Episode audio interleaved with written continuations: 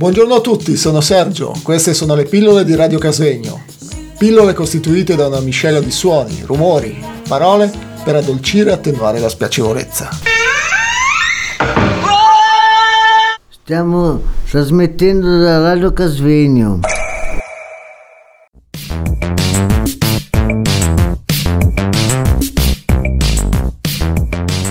Buongiorno a tutti, sono Anita.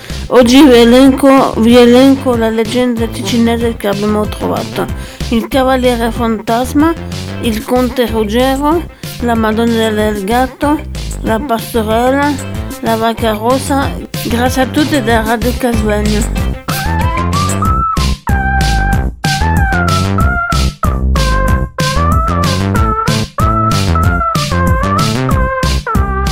Il conte Ruggero, Virgilio Chiesa.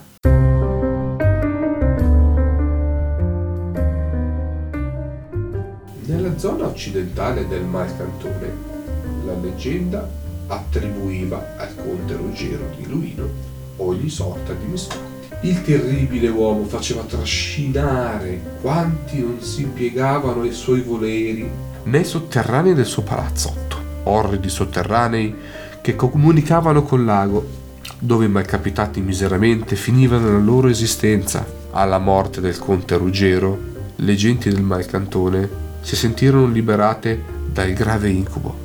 L'anima in cui difilata all'inferno, ma il demonio davanti a quell'ombra così nera e così orrida provò tale repulsione che, temendo di perdere il suo impero, immediatamente la ricacciò nel luogo donde era venuta. L'anima del conte Ruggero ritornò nei convalli della Tresa, nel buio delle tenebre. Era essa inseguita da una muta di cani ululanti che destavano nel popolo brividi di sgomento, peggio di quanto il ribaldo s'aggirava coi suoi sgherri. L'aria lacerata dai guaiti ripeteva il sinistro nome del maledetto. Una notte due animosi falciatori di fieno, nonostante l'indiavolato ululare, s'avventurarono nei prati di rimpetto ad Astano. Stavano già per essere presi fra due